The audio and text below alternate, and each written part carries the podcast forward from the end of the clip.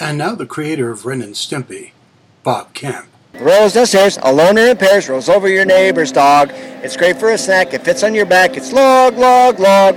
It's log, it's log, it's big, it's heavy, it's wood. It's log, it's log, it's better than bat, it's good. Everyone wants a log, everyone loves a log. Diddle dit dit dit from Blammo. There we go, that's the log song. And you're listening to Sci Fi Saturday Night. Woo! Sci-Fi Saturday night. Sci-Fi Saturday We will begin a mass invasion. We'll tell your people to surrender now and avoid war. Don't think you get me so easily! It is now time for us to put Earth under our rule. It's your sacred duty to tell us the truth. Confess, confess that you've been guilty of witchcraft. Can overrun the entire world? We cannot be defeated. We have never been defeated. That is the message bring your people. Yeah, they're dead. They're all messed up. Sci-Fi Saturday night. From a flooded cellar deep in the underground broadcasting facilities of Area 51, welcome to TalkCast 347. Oh my God. And this week's edition of Sci Fi Saturday Night. Tonight, with a chance of no tomorrow whatsoever, I am the Dome. Joining the TalkCast tonight, the rest of the gang. Hail, hail. We're kind of here. In the Peabody Time Tunnel, the technical radical, our button pushing, keyboard clacking, sonic screwdriving, sometimes violent virtuoso. Tonight, in the pet depilatory section, it's Kriana. That's not where I am. Well, uh, actually, she was in the McDonald's takeout line, uh, but somebody beat her to it. Where are you tonight? I was in the PvP lobby. Oh, cool. From the stacks of her quiet place in the Dank Dungeon's public literary conservancy, friend to cyborgs, dines with the lycanthropic elite, and is rumored to have a secret quilting society among whose members might possibly just include an international gamer. Welcome, Zombrarian. Lord Farron has been kidnapped by the bandits. We have to save him. I mean, we really don't, but We could if we I have the do if I want to get the experience points. oh, that's true. All right, we'll work on that. So, a guy walks into a used car dealership and says, Listen, we have a deal. If I can plug this Nintendo Switch into this 1987 Ford Fairlane. At that point, you know you're either talking to Sammy Hagar's fraternal twin, Snuffy Hagar, or our very own futurist and gamer, the guy who really likes shiny stuff awake by Java. Yeah. You know, the Switch could probably plug into anything, but you know what's not plugging into anything? Please the tell NES us. cla- the NES Classic. It's been discontinued in the stupidest move that Nintendo has made recently. Yeah. Has, has this been uh, one of a series of incredibly stupid moves? Uh, I don't know. The NES, like they made this tiny little cute Nintendo, and they said, "Here, this plays 30 Nintendo games at 60 bucks." It's like a money printing machine. They, they discontinued it. I guess leave people wanting more, right? Then when they come out with the mini SNES, everybody will go and buy that one too. Got to have Oh. them all. Got to have them all. It's the Pokemon version of everything has to happen for a reason, I guess. I'm not sure anymore. Totally not sure anymore. Our guest tonight is uh, returning to us. Two and a half years ago, he was on the show uh, talking about his novella Claudius Rex. And oddly enough, tonight he's talking about another novella which has some cool stuff going on as well. Welcome back, John Murphy. John, welcome. Hi, thank you. It's nice to be back. Yeah, a lot of people actually don't say that, so we appreciate when somebody does. Well, I, I, the check cleared. No, excellent. it, it may not eventually, but it did at least for the moment. You were on uh, two and a half years ago to talk about uh, a novella that had been published as part of a compendium called Claudius Rex, which, uh, by the way, we all really liked a lot. And then right after the show, through no fault of our own, I mean, some other cool stuff happened with that that novella. Yeah, yeah. Um, so uh, I think a couple of months later, it came out in the year's best science fiction and fantasy novellas 2014 uh, from Prime Books. And then a little bit after that, uh, it came out in audio in the year's best science fiction and fantasy novella 5 uh, from Audiovox, I think, I think was the publisher. And then it got uh, reran a year after that in Neil Clarke's uh, Forever magazine uh, last last April. Yeah, last April, around the time The Liar came out. So that that that novella has been pretty good to me. And, and it was almost translated into Chinese. Yeah, that's right. Uh, ho- hopefully, it'll still happen. The uh, you know the the lines of communication have fallen silent for the moment, but uh, you know, knock on wood, you never know. Well, you know, oddly enough, I, I was having uh, uh, a meeting with a mutual friend of ours who shall not remain nameless. It was Dale Phillips. Yeah. And and Dale said to me, Have you have you talked to John recently? And I said, Oddly enough, no. What's going on? And he said to me, Well, he, he's had something kind of special happen to him. Uh, this year, one of his novellas has been nomi- nominated, nominated, nominated for a Nebula Award. Yeah. And I thought, and I thought to myself, how cool is that? We could have a potential Nebula Award winner on the show again. So I said, hey, let's do this. Let's talk about uh, for a minute The Liar, uh, which is the novella that's up for the award. First of all, let's talk about what the Nebula Awards are. Sure. Uh, so the Nebula Awards are awarded by the uh, Science Fiction and Fantasy Writers of America, uh, uh, SFWA. Every year they've been doing it. Oh, I looked this up at some point and then promptly forgot it. I think it's Uh, 50 years. Yeah, it, it's This been, is it's the been quite a while. 51st. Yeah. Yes, yes, that's right. That's right. Last last year was the fiftieth. Um, so they uh, they award um, for best story in a couple of different categories. Uh, you know, short story, uh, novelette, novella, and novel. Uh, they also do the uh, Bradbury Award for um, for best uh, best best movie. Uh, that's done every year at the Nebulas convention. That's SFWA's big uh, convention.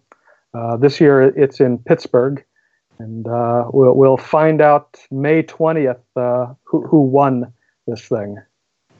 Well, it, it was kind of interesting. Uh, well, before we even get to that, how did you find out you were nominated?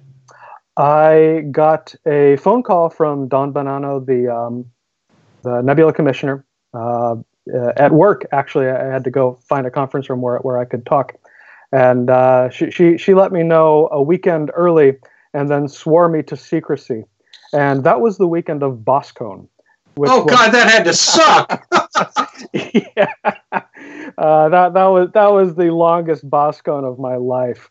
Um, but uh, I, I I had seen a couple other likely candidates, and, and we kind of we kind of eyed each other, and then then sort of secretly confirmed. Uh, maybe I shouldn't admit that, but uh, you didn't say a word. Nothing happened. yeah, yeah, didn't say they read my mind. It's not fair. Totally not my fault. Um, but uh, yeah, so so sat on that for a weekend, and Walking around the biggest science fiction writers convention in New England with this story inside you that you can't tell anyone. Do you know how cool it would have been to go? By the way, I've been nominated for a Nebula. Come on, how cool would that be? Oh, that that that flashed through my head several times. After a while, it was actually kind of fun to have the secret. You know, it, it, it was it was neat. Um, but you know, they, they wanted to make a big announcement. They didn't want to drop it on a Friday, which you know, for for PR that makes sense. Them, not necessarily for you though. it, it would it would have been nice to bring it up, but you know, I'll be at Boskone next year, uh, so you know, maybe I'll get to bring it up then. Get a, You know, get a that's- couple that- of drinks out of it. That's one of the conventions we've never been to. We've never actually covered. And someday I, I think, you know, Sci-Fi Saturday Night Mhm. really should go to Boskone. Just Oh, you should. It's You it's know- a fun con. Uh, they do such a good job. I, I- don't know how many more 50 bucks for a photograph conventions I can do, you know, that kind of stuff. And, and Boskone is basically for writers about writers, uh, catering to the the craft of the written word, which to me is where where, where it all starts. hmm Yeah, yeah, I really enjoy it. Yeah, I got to think about doing that at some point. So tell me about the liar. Okay. Um, so The Liar is, is a fantasy novella.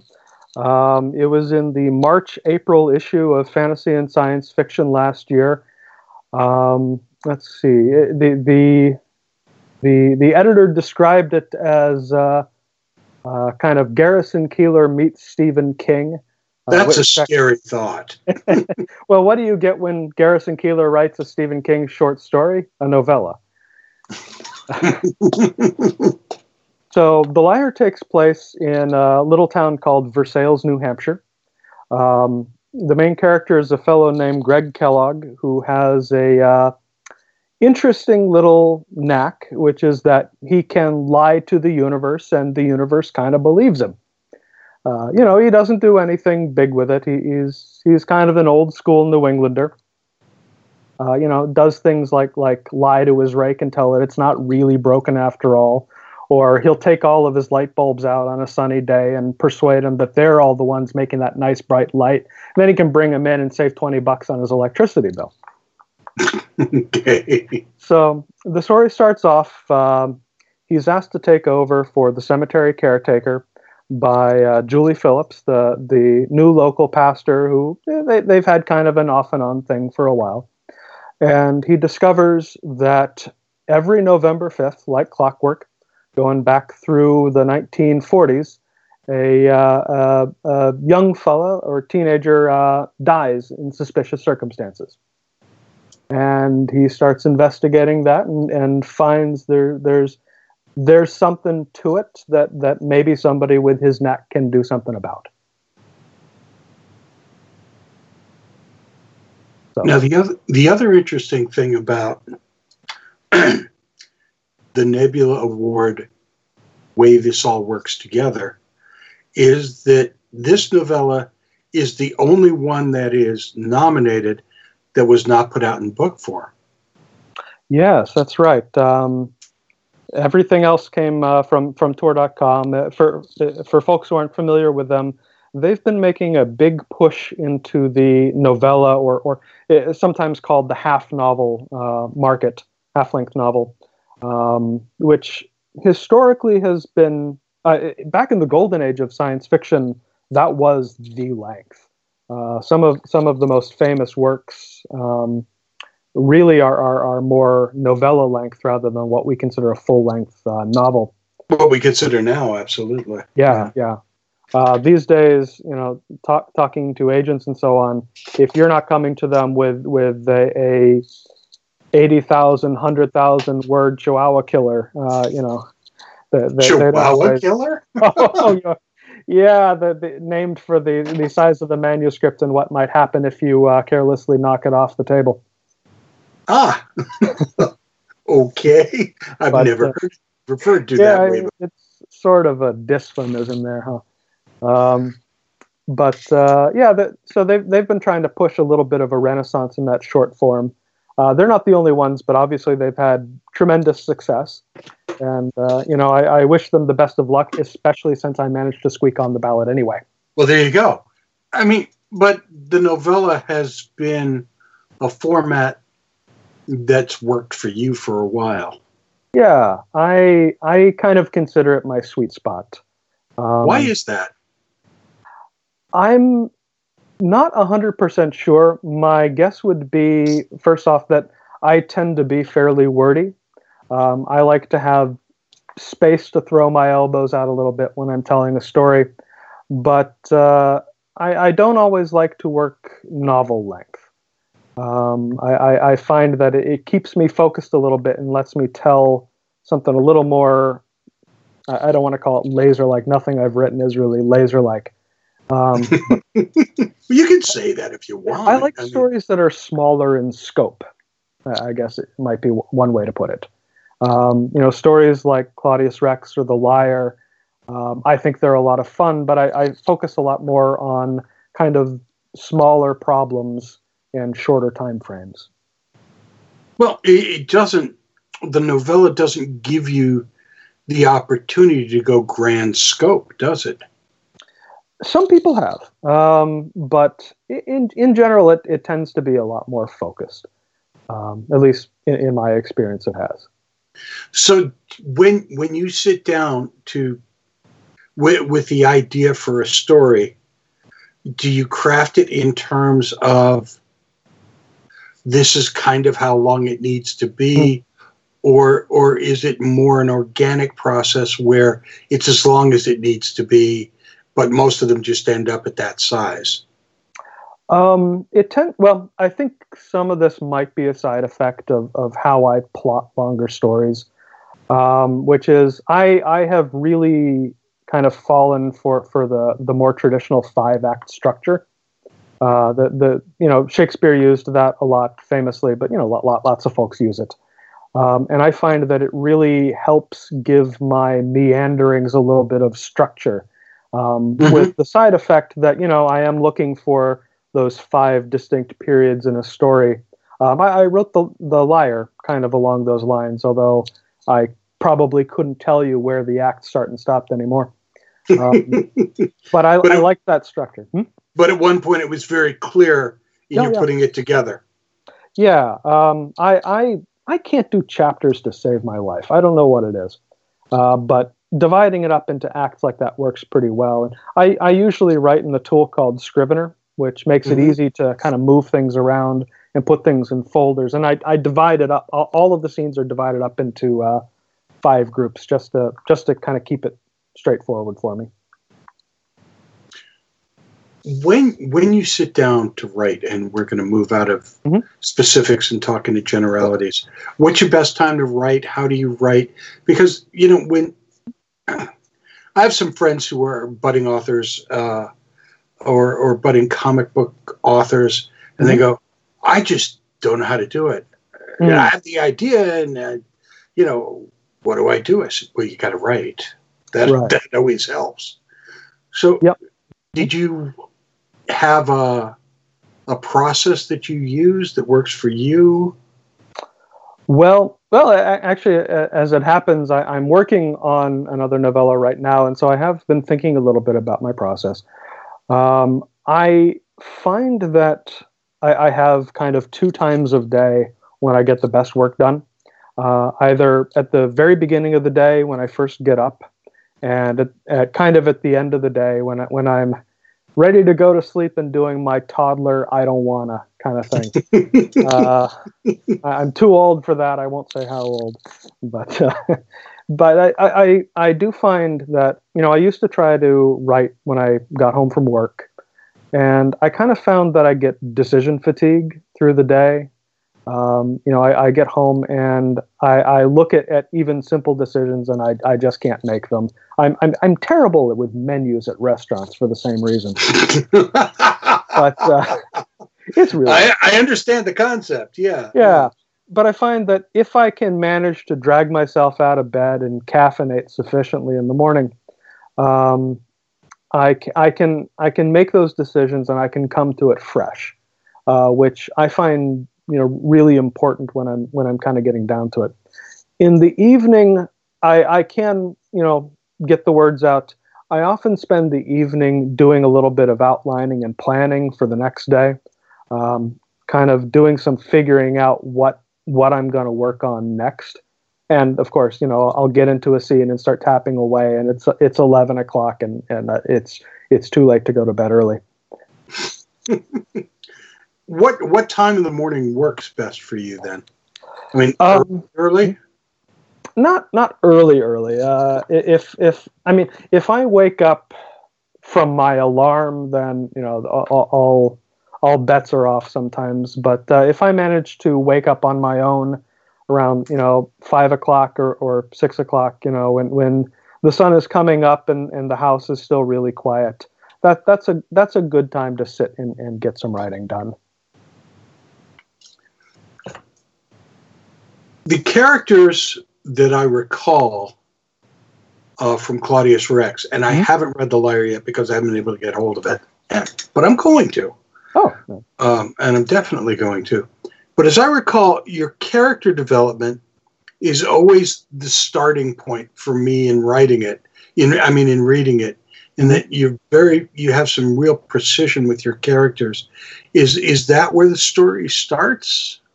In a lot of ways, yeah. Um, I, I, I have my favorites among my characters. Uh, Andy Baldwin in in that is is so much fun to write, and Rex is so much fun to write. Partly because they just tick each other off so Mhm. much.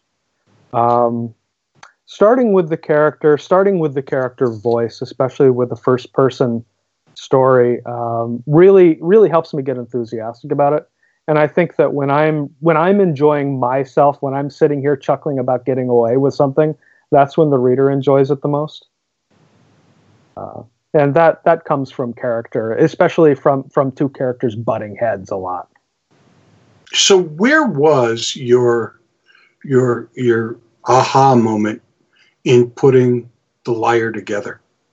What was it that said, ah, here's a story I can tell? Hmm.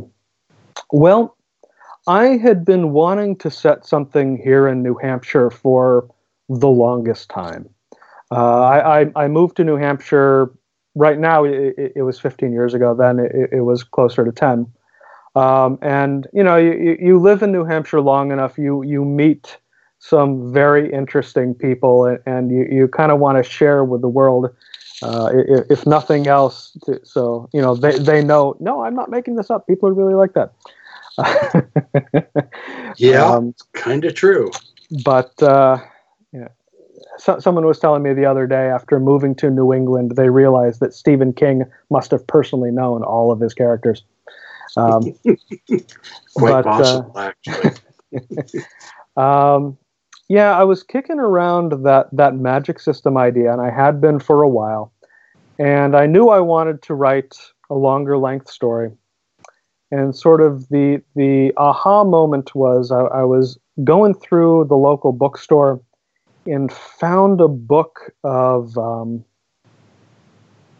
that one wasn't the ghost story book. It, it, it- like book of, of weird stuff around New Hampshire, and one of them was a plane crash that you could hike up to and see. I, I think it has since been removed, but uh, that together with kind of the magic system and uh, trying to find a voice for that character all just kind of gelled. Um, the the I, I, I won't spoil the ending there. The ending was uh, a long time in coming. I, I had to bounce it off a number of uh, writer friends of mine who, who said, you know, I, I really like the first four fifths of this, but the end really, really needs a little bit of work. Um, and uh, it took a lot of reading and, and rereading for that to finally uh, gel. I, I wish I had a, a particular aha moment, but it was it was really just just hard work and sanding away until there was nothing left. Well, that that answer is kind of interesting because that brings up two questions very quickly to me. Because you you mentioned that the kind of gestation period for this novella was like five years. Oh yeah. Um, you know, I, I had little bits and pieces in um, in my notebooks, and I, I would come across them, kind of flipping through, and I'd look at it funny, and I'd say, "Oh yeah, yeah, that that'd be fun. I'd like to write that someday," and completely forget about it for months. Um, the some of the characters in particular, the there's a character by the name of Frank Dulac. Uh, he's a police chief in, in the book um, who is actually named after my former landlord when I first moved up to the area. Ah, there He you was- go. well, he he- he was such a nice guy. Uh, that that's that's the thing. Ninety year old man, and I would wake up at six o'clock in the morning because he was up on the roof shoveling. You know that that kind that kind of old school New Hampshire uh, fella. And Yeah. I really wanted to work him into a book. And uh, unfortunately, he passed away not long before I started The Liar. Uh, but that, that provided a little more of an impetus to kind of do it now, you know? Yeah, and the other question that it brought up to me was the whole uh, the editing aspect of it. When you say, "I think I'm done," and, and then you realize maybe I'm not. Yeah. Uh, how comfortable is that for you?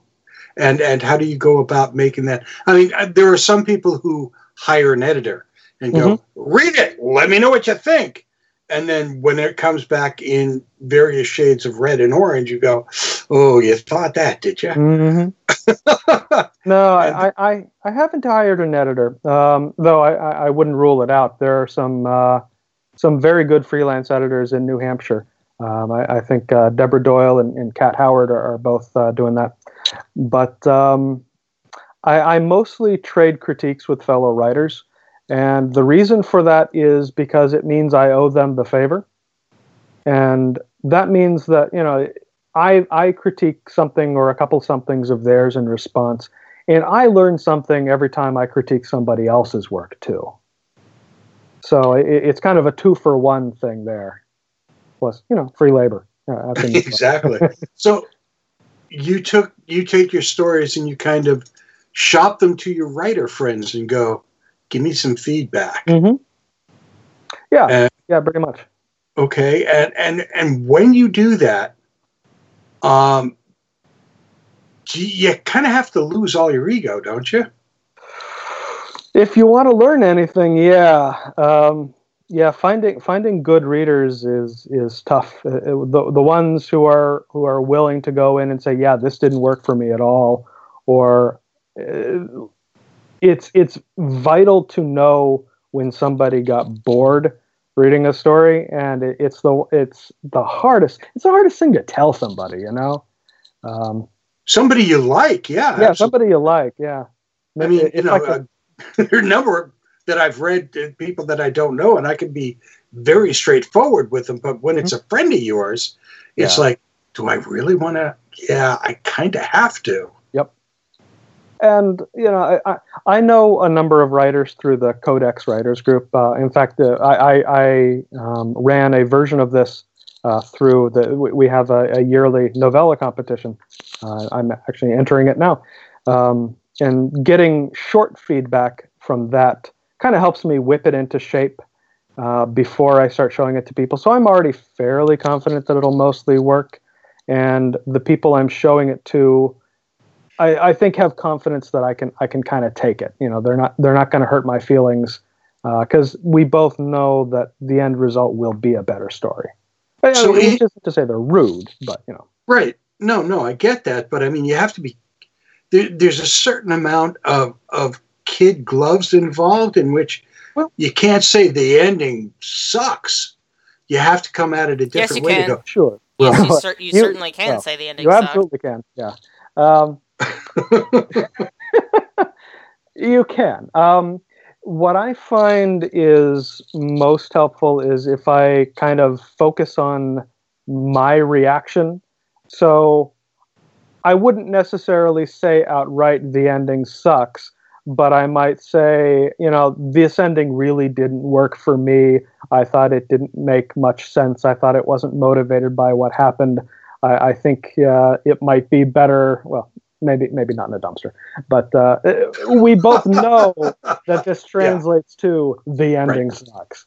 Right. But So, so at what point, as as you're garnering the insight of your peers, you, you have to at some point go, I agree with that. I need to do that. This one, I don't know that I agree with that. Maybe not. So, you- do, do you have to kind of balance that out, don't Oh, you? You do. Um, the other thing is, especially when you're when you're getting feedback from writers, and I'm guilty of this. I, I'm guilty as hell. But uh, it, it's so hard to resist offering suggestions. Ooh, yeah. uh, I, I think it was Neil Gaiman who said that you know when somebody tells you that something doesn't work for you, they're almost always right. When somebody tells you how to fix it, they're almost always wrong. That's fair. It's Yeah, totally it, fair. it, it's it's true too. I hate that guy, Um, and that's kind of fair. so you know it, it uh, taking taking that in mind um, yeah, if, if somebody is saying i got bored here y- you can't argue with that they got bored maybe it's because they they how to how to politely I was put say maybe it's their issue, not Right. yours. and you know if you if you're fortunate enough to get feedback from a couple of different people uh, especially people with different backgrounds, and they're all saying the same thing. Yeah, then you don't have a know. leg to. Then But, it's uh, okay. Now I got to do something. Yeah. But sometimes you, you just got to look at it and say, nope, screw those guys. I'm right. They're wrong. This is the way to go. And now we're going to roll the dice and actually find out when I bring it to publish. Yep. So in where am I? You are going to Pittsburgh Yeah.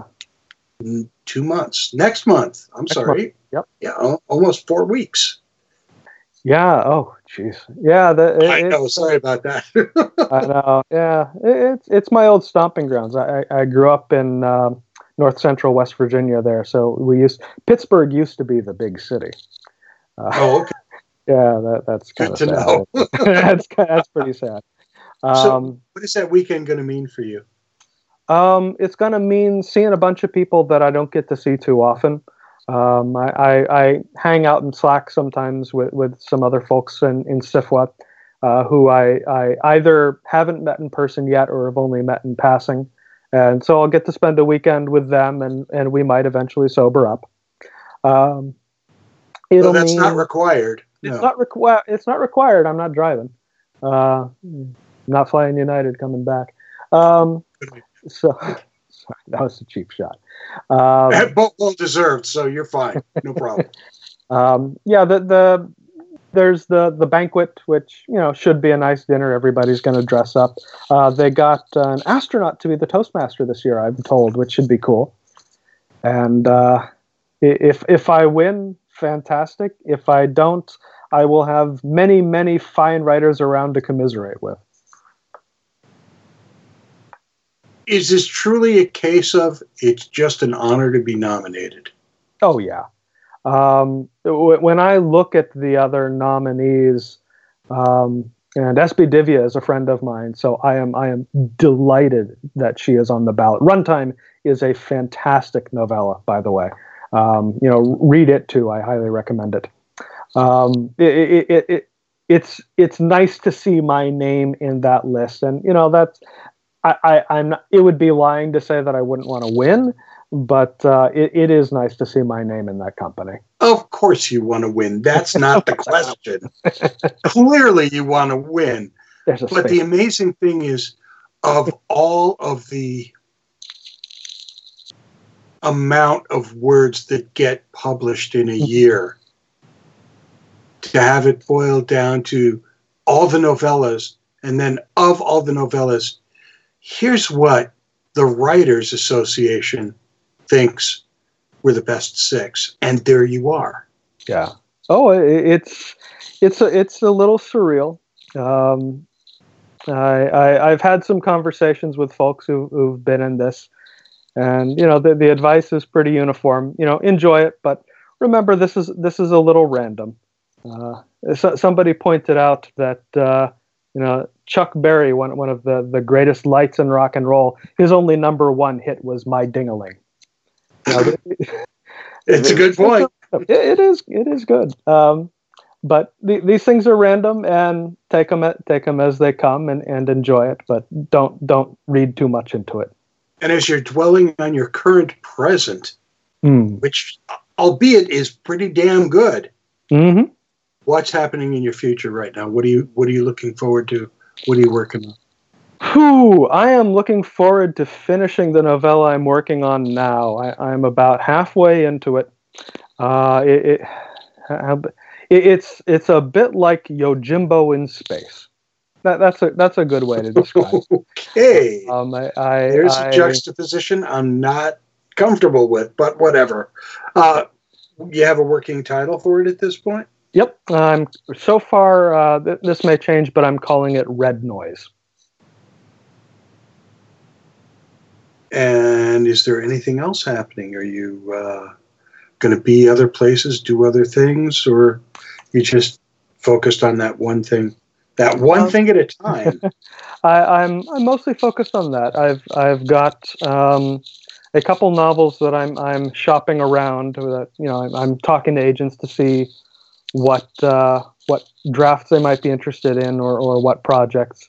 Uh, got got a couple irons in, in that fire. Um, working on a couple minor short stories, but nothing really major yet. I mean, it certainly can't hurt with this oh no, thing happening in a month. yeah, That that has to add a little bit of uh, sparkle to the whole situation for you. Yeah, Congratulations, man! Seriously, Thank you very much. I appreciate Uh, that. Thank you. I'm uh, I, I I'm proud to have known you, and and and based on the work of yours that I've read, uh, this is this is really wonderful, and and I wish you the best of luck uh, at the Nebula Awards, and we're rooting for you. Well, thank you. Thank you very much. And uh, we will have links to everything I can possibly link to so that the listeners can check out your stuff and hopefully get some more traction out of that the way we did with uh, your last novella. With Yeah. any luck at all. Well, thank you. Hey, thank you so much for joining us. Hey, Kriana, Yes. time for news.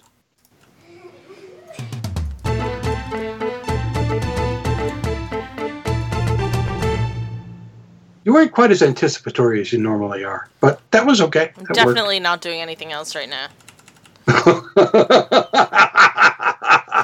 yeah, how's that working? Pretty good. Anybody have anything they want to talk about? Not really.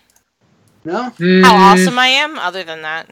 No, I think we'll pass on that one for the moment. Anybody get to see Logan yet? Nope. No. Don't care. Why would I? Really? Still don't care. I'm not gonna care in a month. Yeah. I'm not going to care in two years.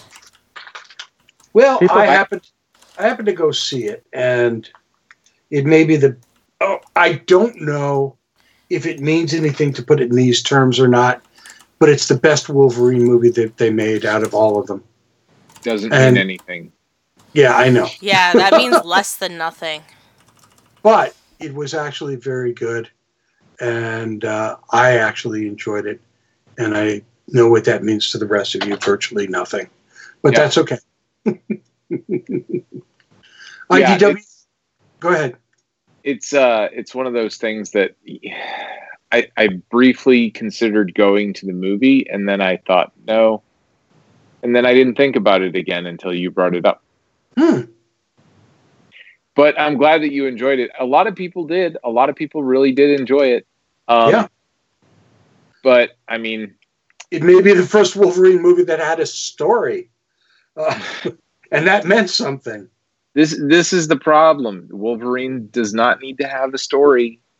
I grew up in the 90s, man. Wolverine doesn't need a story. Wolverine needs a whole bunch of people to kill with his claws. Yeah, That's all that's necessary. And that's it. I hope that was true, but I also hope that this was something more. And at least to me, it was. It, it was an enjoyable experience, and there. It's getting to the point where there are a lot of uh, superhero movies that have not become enjoyable experiences anymore. So, Yeah. for me, that meant a lot. You know, that was important. That's Yes, good. I we- mean, we are getting we are getting Guardians of the Galaxy 2 coming out and Thor. Ragnarok looks kind of good. I'm actually excited for that one. Um so so I'm you know what? I'll give I'll give some things a chance again, but right now everything that's kind of taking up my attention is entirely on the small screen. I mean, uh end of the month is going to be huge. Doctor Who just premiered. It's uh Tom uh Steven Moffat's last season um, and Peter Capaldi's last season. Uh, I don't know who- if anybody's watched it. I have not. I have. Um, because I have no life essentially anymore. But uh, again, it was an interesting. Uh, it was an interesting sending uh, send up for the first season uh, for the last season. yeah, Right. and uh, you know, at the end of the month, we're getting *Handmaid's Tale* and American *American, Gods*. Gods. So, Kill so, me I mean, now and kill me harder. the- I got- um, You know, uh, American Gods is already getting reviews for their first episode, and the biggest complaint is that the first episode is about the first five pages of the book. Yeah. So it should feel just as long as reading the actual book. No, it's actually probably going to feel longer. but it also that graphically it was an amazing uh, visual uh, time. So again, you know, the reviews that are, that, that are coming out are uh, not bad. I mean, as in, you know, being thrown out immediately. Hey, I have a, a, a Kickstarter that I wanted to talk about. Sure. Uh, it's called Demon Hunters Slice of Life web series from a group called the Dead Gentleman Productions. And these guys have been doing Demon Hunters for about seven or eight years, I guess, uh, in various uh, web comic, comic book, and web series forms. And they want to do the uh, a new web series called Demon Hunters SOL, which I love the title just to begin with. Um, Saving people, And- hunting things, the family. Oh, wait. That's not this. what? No, this one is Fighting Evil, Saving the World, Punching the Clock. An yeah, anthology. that, that makes it so much more interesting, the punching the clock bit. Well, the I point is love I always love watching the nine to five. Mm-hmm. the nine to five That's my Demon favorite Hunter. part of the day. Absolutely. Yep, Yeah, it's the grind. It is. It is what makes the rest of it work. And uh, their teaser re- uh, reel looks uh, like a lot of fun. And uh, I'm going to link that one in as well uh, because I just thought it was fun. That's why I sent it to you guys this morning. Or at Um, least sent it to the- you, Graham. There was some surprising box office news this week, and, and and I was I was trying to figure out what it was. Oh yeah, it was the new Fast and the Furious movie took uh, top box office sales, uh, beating out Star Wars, which tells And you Beauty and the Beast. and Beauty and the Beast, and and which tells you absolutely nothing. Absolutely nothing. People watch movies, I guess. People will watch car crashes. people will watch anything. No, uh, the Fast and the Furious movies are actually pretty entertaining if you like, uh, you know, car movies. And most Yay. people do. I'm not one of them. Yeah. I was going to say I'm not a big fan either, but I did actually watch the first one. Just like, what's it called? That other movie that I really hated. Quick, quick, Zombrarian, what was it? She's like every movie ever. Yeah, um, I was going to. No, no, no, but the one that everyone was really, really, really like splooging Oh, themselves Mad for me Max. to watch. Yeah, You Yes. didn't like Mad Max. You didn't like Fury Road. Fury Road. We had to turn it off like five minutes in because she was like, "I hate this. It's only cars." Like, no, I was no like, story, "D- does turn it anything else happen, or do they just like shoot things and drive a lot? And Well, yeah, that's exactly what happens. not entertaining. Uh, interesting bit of casting news this week uh, in Fantastic Beasts and Where to Find Them Too, Electric Boogaloo. Uh, Jude Law has been cast as the young Dumbledore. Right. Which is interesting. I just wa- we just watched the Young Pope, and he was fantastic. I like Jude Law. I think that he's a great actor. Um, Ooh, you want to especially when he- kiss him or something? not as much as Leonardo DiCaprio. Uh, You know it. the I mean they they he, he was really good and super creepy, which is is I think one of Dumbledore's things. Like Dumbledore is creepy, He has Um, his side, there's no question about it. Yeah. especially because he's like he, he he thinks that he's making the right choices for everybody, but he's just as lost as everybody else. And I think that that's going to be really interesting to watch. Um, oh, did you see that Doug Jones was talking about Star Trek, which nobody will ever see ever, because that's what's happening with it. Yeah, yeah. He uh, they've cast him in a role, and he's very, very hyped about it. And now it's been And- delayed for another six and- months. Yeah, and no one will ever see it because the universe hates me. the universe is not being kind to Doug Jones because, you know, this would be a wonderful role for him. And as much I mean, as I he can't be the way- getting much much in the royalties off of that Hellboy liquor that they're selling, right? No, I wouldn't think so. now. So, or all I mean, all that Silver Surfer money. I mean, I'm not really worried about Doug Jones' finances, but um, the I, I'm I'm excited to see it, and I'm just I'm scared that it's going to go the way of the you know I- I'm scared that Fire- CBS The way I wish Neil Gaiman would go. Money. No, I'm scared that CBS behind the wall pay me to watch it will die before S- Star Trek ever gets up. yeah that's that is a pretty good Distinct possibility, almost probability at this point. Yeah. Uh, they keep they, they make some good decisions and then they and then they get delayed and then they make some bad decisions and then they get delayed and, and it's just A fucking Really tired. clusterfuck?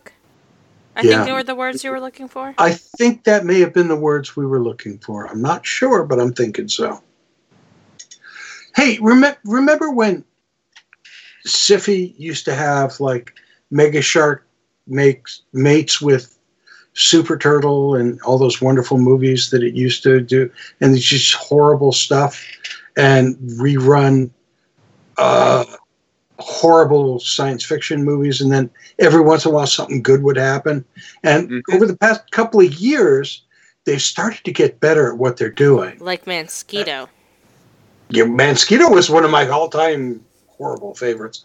Uh, but they announced uh, about a year ago that they were going to do the Superman prequel, oh Krypton. yes Krypton and they dropped the first. Uh, When uh, you say that, it today. sounds like they pooped. I'm just gonna put that out there. not crapped on, Krypton. No, no, no. They they dropped it, but they had to strain a little. Well, more than a little, I'm thinking. And the trailer itself looks That that remarkably Krypton cool. induced hemorrhoid. That's uh, Thank you, Creon. it's gonna require some extra strength cream, if you know what I mean. No, I. You should really check out the trailer. I've got the link to the trailer, and it's. Uh, and it's and it's set not in the time of um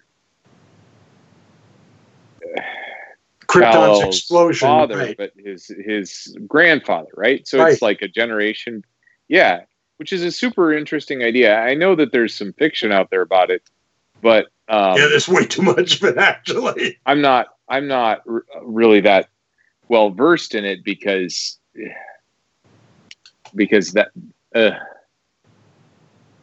and uh, and so it'll be interesting to look at. I'm I'm a, I, I'm I'll give it a shot. Why not? I got plenty of hemorrhoid cream. It it actually looks like it's going to. I mean, you're not the one that needs it, so right? But it looks like it's going to be worth the time to give it a shot. Uh, what, They- what's the they- appropriate analogy here? You're the one picking through their leavings. thank you, Kriana. If you'd like that so mental wonderful. image. Yeah, Mhm. not at all. Uh, Netflix uh, launched the new Mystery Science Theater this week. Right, and they took on Stranger Things, isn't that right? They, in fact, did, and it was hilarious. There's nothing it yet, better but- than being able to laugh at yourself. Yeah, and that's I, Uh, you people know, will Netflix- respect that.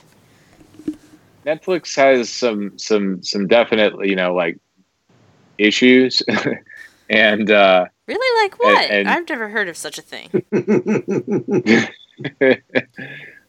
um, She anyway, lays the we're bait out very no, no, carefully. let's just leave that one right where she it is. lays Yeah. the bait out very carefully. um, but I I got to see the first two episodes of uh, Mystery Science Theater with uh, Jonah, what's his name, and uh, Patton Jonah Hill. Oswalt.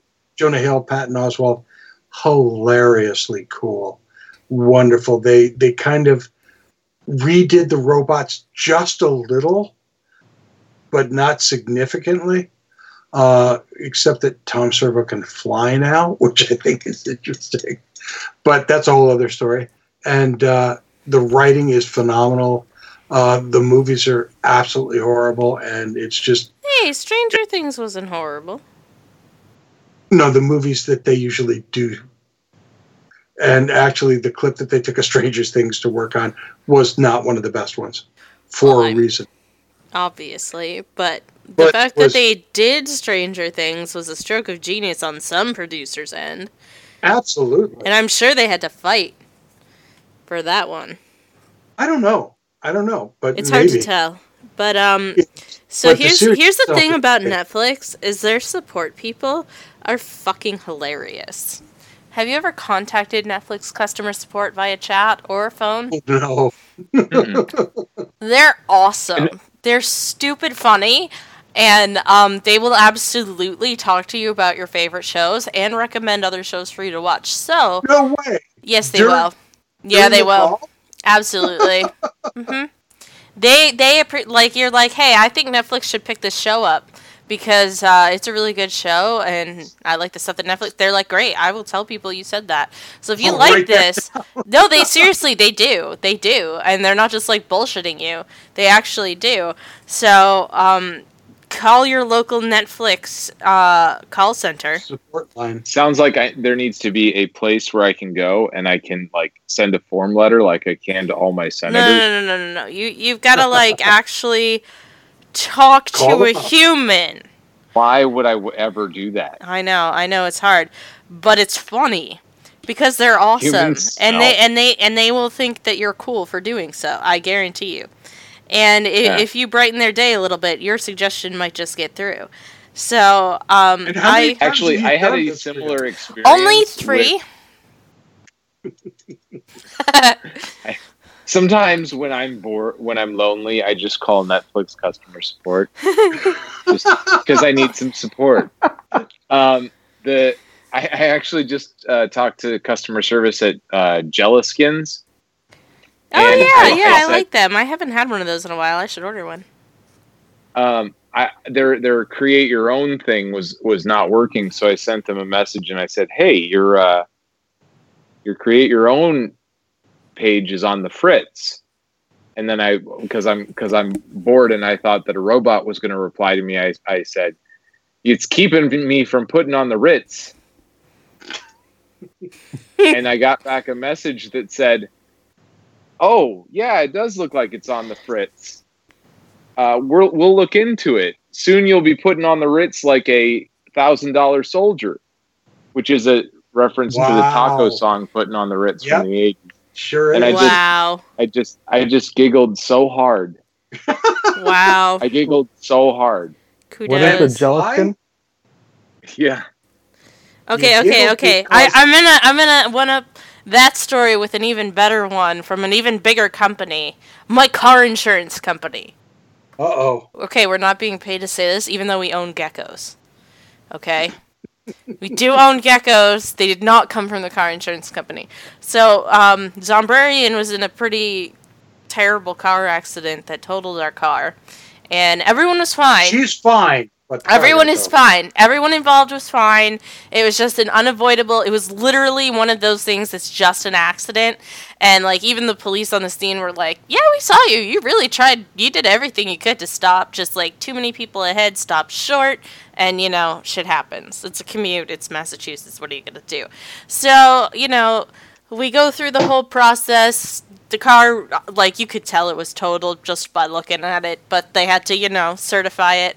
And afterwards, you get sent the same customer service form. How'd we do? And I said, well, short of bringing me a peppermint latte at the scene, I think you pretty much did everything you could because they they really did. They they got us our shit fast without much of a fuss, uh, you know, as much as you can in that situation. Actually, the one of the operators even stayed on the phone with her to make sure she was okay.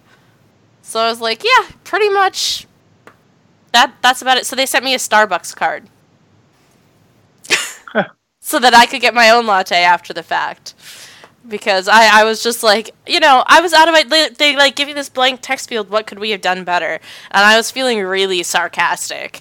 So assuming, No. I know, No. I know, it's really hard to believe. But assuming, like you did, that no one would actually read this, I was just like, I'm gonna be an asshole and say they could have brought me some coffee. Um, but then they did. So, well, no, So yeah. if you still have that card, did anybody else see that thing about the unicorn frappuccino at Starbucks? No. What is that? Yeah. Um, it's like some kind of passion fruit thing. I, I, I don't really know. It was on Snack Snacktaku, which is a snack website. Yeah, I saw the pictures and it looks covered with glitter, and they're saying it's this week only, and it, it seems to be a thing. I'm gonna give Yeah, that a big I old don't know. no thank you. I don't know anything about it, but I do know. Oh, That- oh, king of transitions. No, it's, it's no pressure, really no good- pressure. Speaking Oh. of bad segues, uh, customer service is getting better. We've had some good experiences lately. That said, uh, I, I still have Comcast. So We have Yeah, Comcast well- now too, so. Although I have to say, wait a minute. The last time I called Comcast, I swear to God, this woman almost asked me out. Like, seriously. no, seriously, Zabrian will tell you I was on the phone with her for like 30 minutes longer than it took to deal with my call because I was escalated to the tier 2 support, which are actually right the people who know what they're doing. Even though I told the tier 1 person that I didn't think our our like I don't know, router thing had finished booting yet. And she was like, "Oh no, no, no! It should have it should have happened by now. Here's," and, and you know, I felt really stupid because I actually hadn't tried doing that. And so, um, as I, you know, because I was on hold for a second, as I was waiting for the tier two person, the Wi-Fi came back on magically, as if you know, Steve Jobs himself had smiled upon me, and um, and, and this poor woman picks up, and I said, you know, I tried turning it off and on again, and wouldn't you know, it worked. And she just started laughing because she also liked the IT crowd. And then we talked about the IT crowd for like literally 30 minutes, and we both agreed to go home and to bring it back to the beginning, watch it on Netflix. So, yeah, that happened. That happened. Yep, Netflix. And, and on that note, coming up on the show in the next Wait, you didn't say it was so- C sharp? I was just waiting. E flat minor, actually. That's a key, Next not week, a note. Join Chris True from. It can't be minor if it's only one note. It has to be an interval. Well, too bad. As he talks about Free Comic Book Day and uh, and all the Comic Cons that he's currently doing through the Double Midnight Mega Conglomerate on um, May 6th. The Nerd Magician's coming on, and I saw the Nerd Magician at Super Mega Fest. It's an interesting situation. May 13th, Oh, Dwayne Cough. I'm sorry? I mean, you said interesting, like, oh god, oh god, we're all gonna die. No, no, no, no. It's He's not, the a old- clown, is he? He is not a clown. So okay, nobody has to because if you ever booked a clown, we would just have to be Not done book- with we're this. Not fucking clowns. we all Uh, float down here. Dwayne Caulfield from the Horror Writers of Maine joins us to talk about their new conglomeration, Northern Frights. And the week after that, on May 20th, George O'Connor comes on to talk about turning Healed into a movie and his time at the Philip K. Dick Film Festival in New York City, where it aired for the first time. Sci Fi Saturday Night is the official podcast of Granite Con, Northeast Comic Con, booksandbooze.com, uh, and comicarthouse.com. Visit Comic Art House for some of the best deals on original art from dozens, literally dozens of your favorite artists. Super Mega Fest, by the way, was more fun than humans should be allowed to have and really, really tiring. And if you have a free moment, please take a look at Sci Fi Saturday Night's first anthology, My Peculiar Family, now on Amazon and BarnesandNoble.com. Our intro music production was provided by Rob Watts. Find more of his creations at robwattsonline.com. Our outro music that you're hearing in the background right now, provided by Lawrence Made Me Cry, and check out their grooves at lawrencemademecry.com because it'd be silly to, to go anywhere else. I want to thank John Murphy for coming back on the show to talk about what he does and how he does it. And John, best best of luck to you next month. No, thank you. Thank you very much. Eh, we're, we rigged it. You're gonna win. Yeah, we- Was I fantastic. not supposed to say that while we were recording? Uh, This will air afterward, right? Perfect. Probably. Many thanks to the gang for joining us tonight from the Peabody Time Tunnel, the sweetheart of the soundboard, Kriana, and the woman of few words tonight, Zombrarian. Thank you, ladies. You're welcome. I feel like it was just that I had many more words than usual. Maybe. Yes. Back from the thunder It's a snow, and thanks for all the fish. Thank you, Java. So long. And this is Dome saying, Terry and Jeannie, shared pain is lessened, shared joy increased. Thus do we all refute entropy. Good night, everybody.